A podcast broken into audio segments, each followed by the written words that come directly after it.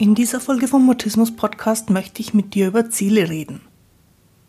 Ziele sind super, aber nur für Leute, die keine Blockaden haben.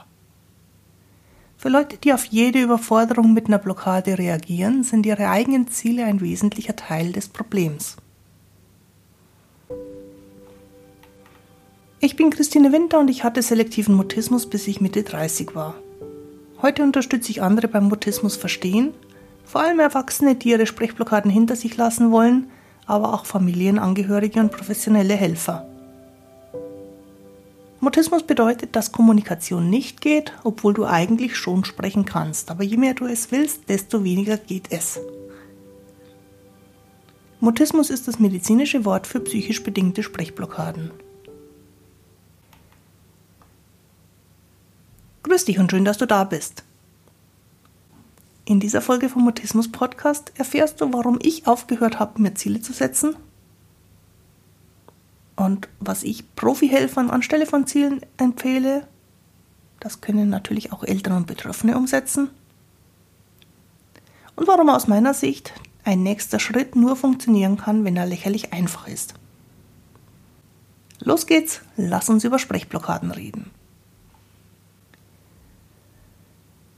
Wenn du was erreichen willst, dann brauchst du ein Ziel.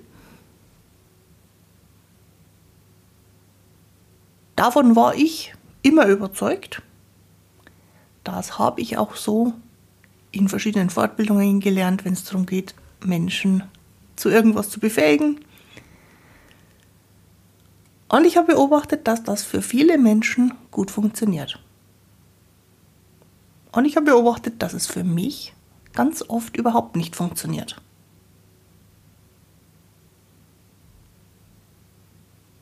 Dabei plane ich gerne sehr detailliert. Und ich kann mich damit endlos beschäftigen, einen Plan noch feiner zu machen. Und weil es so kleinteilig ist, wenn ich das Planen anfange, kann ich mich damit auch monatelang rumspielen, ohne dass ich real irgendetwas mache.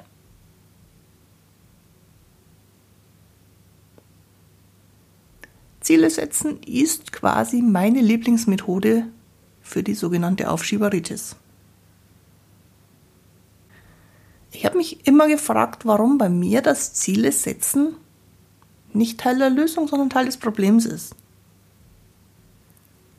Und ich bin auf ein paar Gedanken gekommen, die für mich zutreffen und für andere möglicherweise auch. Zum einen ist, wenn ich plane, ganz viel Aktivität im Kopf, aber nichts, was in der Realität passiert. Ich kann also viel Energie einbringen, ich hätte beinahe gesagt verschwenden, während absolut nichts in der Realität passiert. Während ich meine Ziele im Kopf bearbeite, werden sie immer kleinteiliger noch ein Detail, noch ein Detail und noch sieben Details zu den schon ziemlich kleinen Details dazu. Die Anfangsenergie, die ich habe, wenn ich gern was machen würde, geht mir auf diese Weise ziemlich schnell verloren, ohne dass ich wirklich was anfange. Und meine Pläne sind dann sehr groß.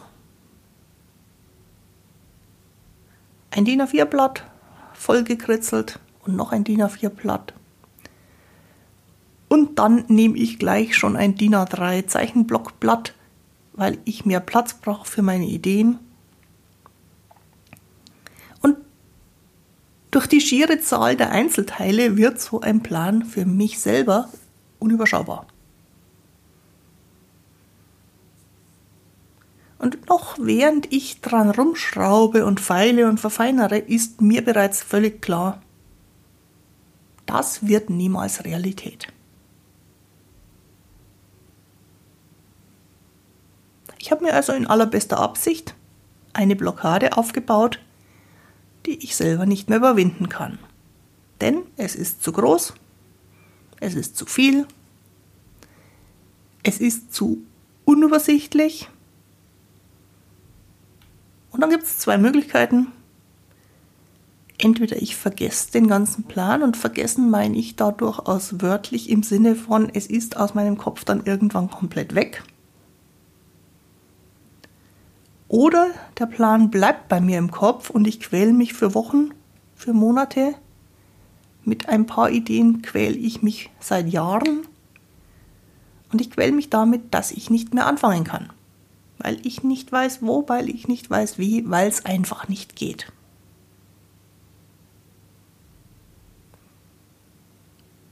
Spätestens jetzt wird vermutlich klar, warum diese Folge heißt das Ziel ist im Weg. Da ist etwas entstanden, was mich daran hindert, was zu machen. Und weil der Plan so groß geworden ist, kann ich nicht mal mehr den kleinsten Anfang finden.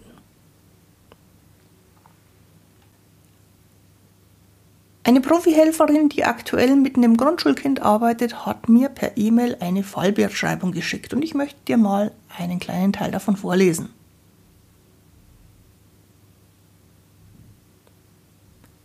In unserer Therapiesitzung spielen wir viel mit Handpuppen und dabei wählt das Mädchen immer positive, lösungsorientierte Spielansätze.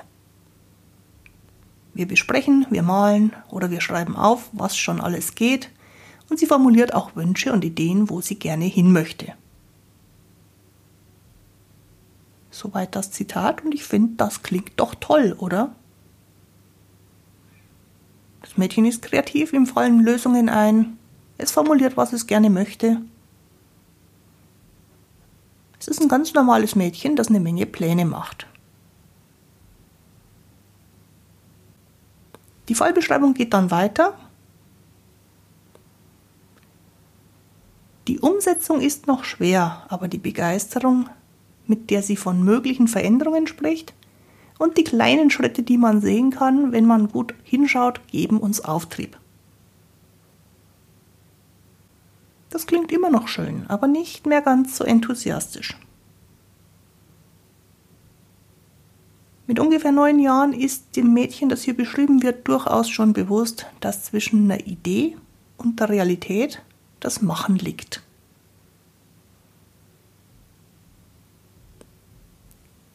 Und der letzte Satz in der Beschreibung lautet dann, aber es gibt natürlich auch die Enttäuschung bei ihr, wenn etwas nicht geklappt hat, was sie sich vorgenommen hatte. Und sie fragt sich dann, warum andere das so leicht können.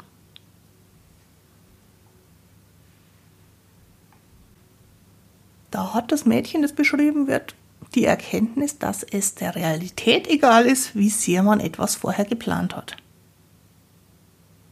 Und der Unterschied zu den anderen Kindern ist, andere Kinder planen nichts und machen einfach.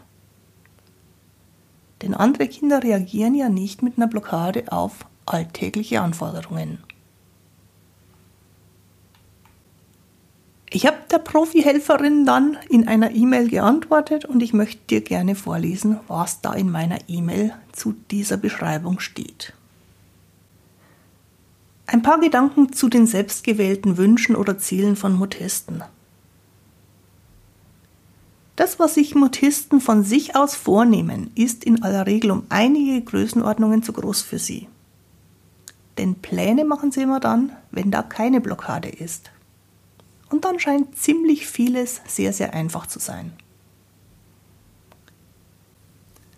Die Erwartung, dass es auch dann einfach sein muss, wenn man es denn tatsächlich umsetzt, erzeugt einen selbstgemachten Erwartungsdruck, der massiv die Wahrscheinlichkeit erhöht, dass dann die Blockade eintritt und gar nichts geht.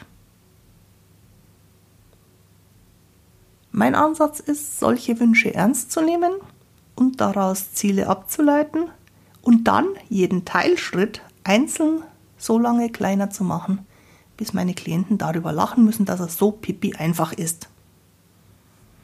Dieses eine Mini-Vorhaben ist dann der nächste Schritt. Beispiel. Morgen früh alle Leute grüßen, die mir über den Weg laufen, klingt am Tag vorher beim entspannten Planen sehr, sehr einfach. Am nächsten Morgen scheitert aber schon die Begegnung mit der allerersten Person und von da an gibt es den ganzen Tag nur noch Misserfolgserlebnisse. Daher würde ich einen solchen Plan hinterfragen mit, wie kann man das Vorhaben so einfach machen, dass es zum Lachen ist? Dann kommt ein realistisches Ziel im Sinne von, ich schaue die Person ganz kurz in Kopfhöhe an und nick ihr zu. Und dann wäre mein Vorschlag, mach es genau bei einer einzigen Person und nicht mehr. Das ist die einzige Aufgabe für morgen.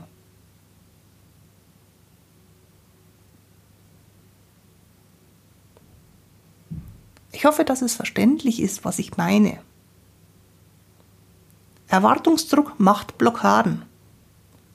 Die eigenen Erwartungen sind dann mindestens genauso problematisch wie die von anderen Leuten. Wenn jemand über seinen einen einzigen nächsten Schritt lachen kann, dann wird es da wahrscheinlich keine Probleme geben. Also wird das zum Erfolgserlebnis.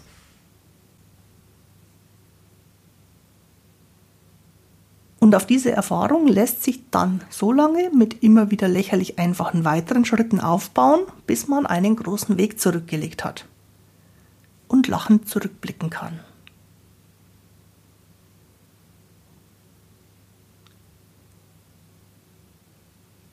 Soweit meine Antwort auf das geschilderte Fallbeispiel.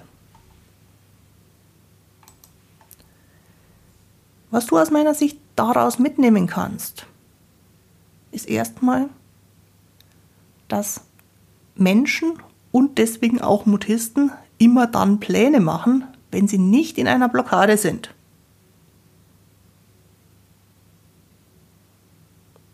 In der Blockade planen wir nichts.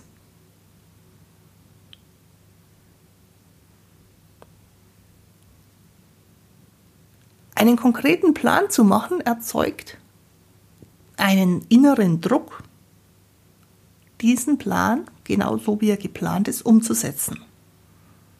Deswegen funktioniert für viele Menschen Pläne machen sehr, sehr gut. Die bringen sich dadurch selber in Zugzwang und erfüllen ihre eigene Erwartung an sich selber. Und bei Menschen, die auf Druck, Zugzwang und selbstgesetzte Erwartungen mit Blockaden reagieren, funktioniert genau das halt eben nicht. Selbst wenn niemals jemals jemand den Plan mitkriegen würde, reicht der innere Druck schon aus, um jemanden, der mit Blockaden auf Überforderung reagiert, handlungsunfähig zu machen. Daher empfehle ich für Menschen mit Blockaden bzw. mit Aufschieberitis, wie man es so im Volksmund nennt, keine Pläne zu machen, sondern nur Experimente. Bei einem organisierten Experiment gibt es genau einen Schritt, der untersucht wird. Wenn das gewünschte Ergebnis rauskommt, kann man mit diesem Ergebnis weiterarbeiten. Wenn der eine Schritt, der untersucht wird, im Experiment nicht gelingt, kann man was anderes ausprobieren. Wie winzig klein ein guter nächster Schritt für jemanden mit Mutismus sein sollte, kann sich jemand, der keine Blockadeerfahrung hat, kaum ausmalen. Und der fiese Fakt an der Stelle ist, wenn die Blockade nicht da ist, empfindet auch der Mutist selber die Schrittgröße als total lächerlich. Und deswegen zieht er gar nicht erst in Erwägung, sowas lächerlich, blödsinnig Kleines auszuprobieren. da werden die Helfer wichtig. Für die Helfer gilt, nur das, was ohne Blockade lächerlich einfach erscheint, wird höchstwahrscheinlich bei der Umsetzung auch keine Blockade auslösen.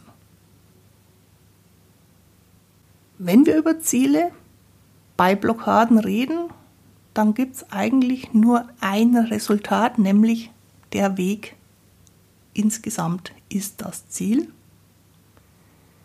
Und auf dem Weg ergibt sich immer genau ein einziger nächster Schritt.